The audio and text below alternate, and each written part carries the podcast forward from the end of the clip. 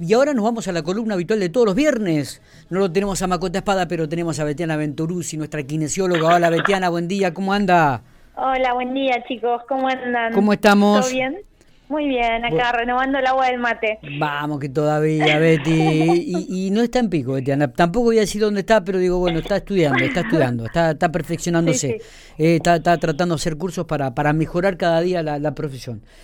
Betty, hoy vamos a hablar, a ver, déjame que, lea lo que me mandaste, la importancia del trabajo del ioides en la RPG y la rehabilitación. Dice que influyen las disfunciones cervicales de cabeza, cuello y ATM. Bueno, eh, soy, soy todo oído, contame esto, ¿cómo es el tema? A ver. Bueno, el ioides es un huesito que es el único hueso que no se articula con ningún hueso. O sea, ah, ah, se, se sostiene a través de músculos. Está en la zona anterior del cuello. ¿Eh? más a nivel más o menos de la tercera, cuarta vértebra cervical, pero en la zona anterior. Es más, es palpable. Si nos tocamos la zona anterior del cuello, lo vamos a palpar. Claro, acá el, huesito este que muchas veces cuando se mete para adentro provoca este, por ahí que, uno se ahogue, ¿puede ser?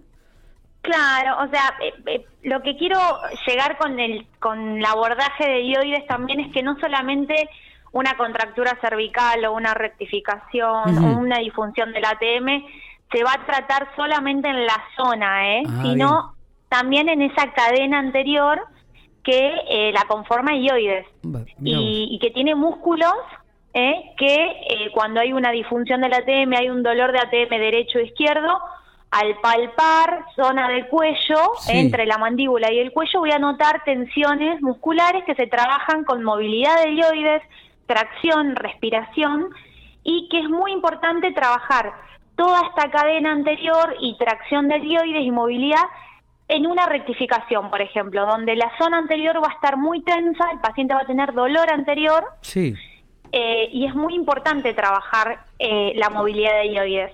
perfecto. ¿Eh? ¿Y, y, por qué tiene tanta importancia en, el trabajo de, de, RPG y en la rehabilitación, Betty? Bueno, en la parte de RPG nosotros no trabajamos solamente una zona en cuestión si no trabajamos cadenas musculares, trabajamos globalmente al paciente. Y es un, eh, tiene una importancia muy importante eh, en todo lo que es eh, la masticación, la deglución, la fonación. Por eso muchas veces trabajando el dioides se sostiene este huesito y se le pide al paciente que modifique la posición de la lengua, que lleve la lengua hacia el paladar y yo voy a notar que, el dioides tienda a subir y lo voy a traccionar para flexibilizar esa zona.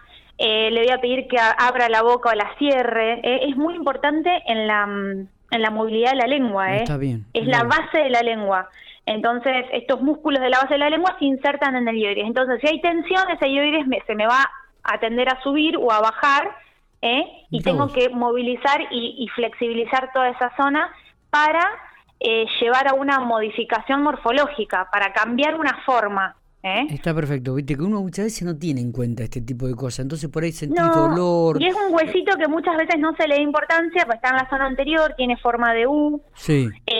como no tiene, es muy raro ver una fractura de ioides, muy raro, porque es un huesito chiquitito y tiene muchas inserciones de músculos eh, y bueno, los músculos que están por arriba se les llaman supraioideos y los músculos que están por abajo se les llaman infraioideos. Y esto, y, tienen mucha importancia. Esto digo, esto lo sufren este, todo tipo de personas de toda edad o, se dan en alguna edad particular, Betiana. No, no, no se dan en todas las edades porque está es un músculo que eh, es una zona muscular que se trabaja mucho en las disfunciones de ATM que se ven cada vez más y en personas jóvenes y en las disfunciones cervicales. O sea, eh, si tengo una rectificación, que es lo que más se está viendo eh, por el uso frecuente de, tecnología y de celulares y demás, y, y el tema del ATM y del bruxismo y demás por el tema de la ansiedad. Em, yo creo que es una zona que, que se está trabajando te diría, el, no sé, el 90% de las consultas, Mira vos. siempre eh, se trabajan este tipo de patologías. Hoy estoy viendo muchos problemas de ATM, muchas disfunciones cervicales altas y obviamente que trabajamos sobre la, zona anterior, sobre el ioides. ¿Cuántas patologías nuevas comienzan a aparecer, no? Este, sí.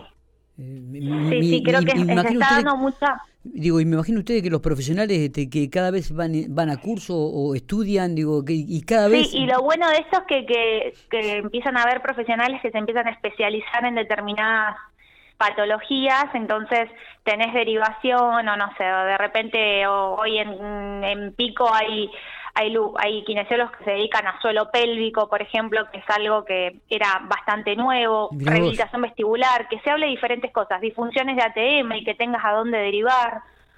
Eh, está bueno, está bueno perfeccionarse y, aparte cuando estudias te das cuenta del campo amplio que hay para, para te, das cuenta que, no sabes nada, que, hay tantas cosas y tantas patologías nuevas y, formas de evaluación y demás. A, eso es lo que voy, no que antes por ahí este no no, no se tenían en cuenta o, o, o, la, o la ciencia tampoco la había descubierto, qué sé yo.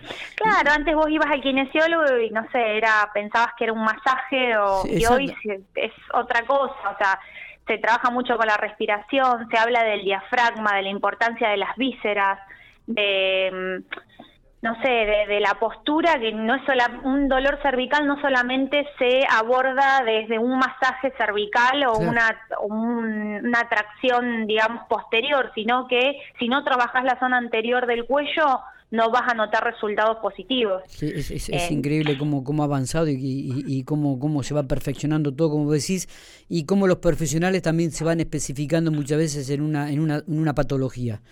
Eh, claro, y no solamente ver la patología sobre, eh, digamos, anatómicamente donde está el dolor, sino que va mucho más allá.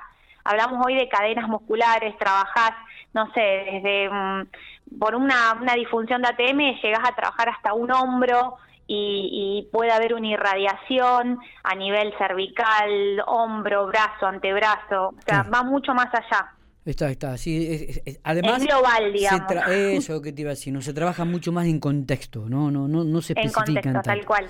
Eh, y que el paciente sea consciente siempre de lo que está, de lo que está haciendo y hacerlo partícipe. Eso es lo que tiene RPG, que el paciente participa a través de la respiración, de la coordinación de la respiración, se le piden contracciones al paciente para que empiece a ser con, para que empiece a ser consciente los cambios que se van dando, ¿no? Mira vos, mira vos, mira vos. Bueno, y me imagino que en esto también recibirás consulta en forma permanente, Petiana. Sí, Sí, sí, la verdad que eh, con el tema de ATM, de todo lo que es articulación temporomandibular, se está viendo mucho y se está viendo muchos niños, o sea, o de yo creo que viene por un tema también de ansiedad, de estrés, de, de, sedentarismo también, de, que hoy tenemos muchas horas frente a un celular, a una computadora. Sí, todo lo que, y todo lo que acarreó la pandemia también, ¿no? Todo lo que acarreó la pandemia, tal cual. Eh, con el encierro, con, con la no, no, no tener escolaridad, vivir prácticamente en casa, este, bueno, realmente eso también agudizó muchas de estas patologías. un montonazo de patologías. Totalmente, totalmente. Betty, gracias por atendernos, eh, que siga estudiando, cuídese les mucho. mando un beso grande a, la gente estoy que esperando ansiosa escuchar a mi amigo, que ya es como un, integrante más. Dijo que estaba a las 12 acá, vamos, viste que por ahí... Tiene más promesas que, que los políticos. Puede ser, ¿eh? ¿Eh? Puede ser. Eh. y lo conoce yo bien. Creo, yo creo que próximamente, no te diré, no sé aproximadamente cuántos, 5 o 10 años lo veo postulándose para algo. tiene, tiene mucho...